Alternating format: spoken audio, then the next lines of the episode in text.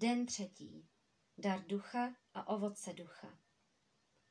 Čtení z listu Galatianům. Ovocem ducha je láska, radost, pokoj, schovývavost, vlídnost, dobrota, věrnost, tichost, zdrženlivost. Proti takovým věcem se nestaví žádný zákon.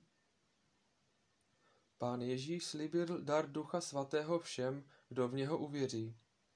Také my jsme přijali dar Ducha Svatého ve křtu, při běžmování, přijímáme ho v ostatních svátostech a když se s vírou modlíme nebo čteme písmo svaté. Je to veliký dar, ve kterém je pro nás zahrnuto vše ostatní. Duch svatý v nás miluje Boha i lidi. Je zdrojem naší naděje i víry.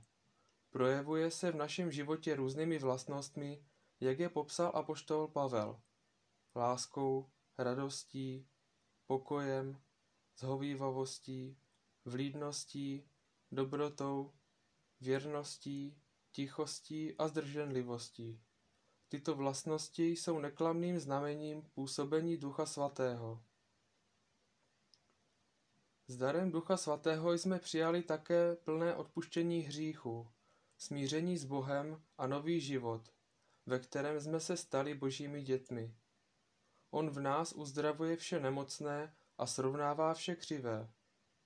On v nás tvoří přívítek nejsvětější trojice a uvádí nás do vztahu ke všem božským osobám. Tvoří naši novou identitu. Tento duch, kterého jsme již přijali, chce v nás stále rozmnožovat svoji přítomnost i působení. Chválím tě, pane, a děkuji ti za dar tvé lásky, za všechno, co jsi mi již v životě dal.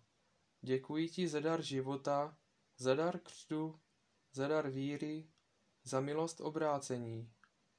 Děkuji ti za dar ducha posvětitele a utěšitele, za dar ducha lásky. Děkuji ti za mnohotvárné působení ducha svatého v mém životě.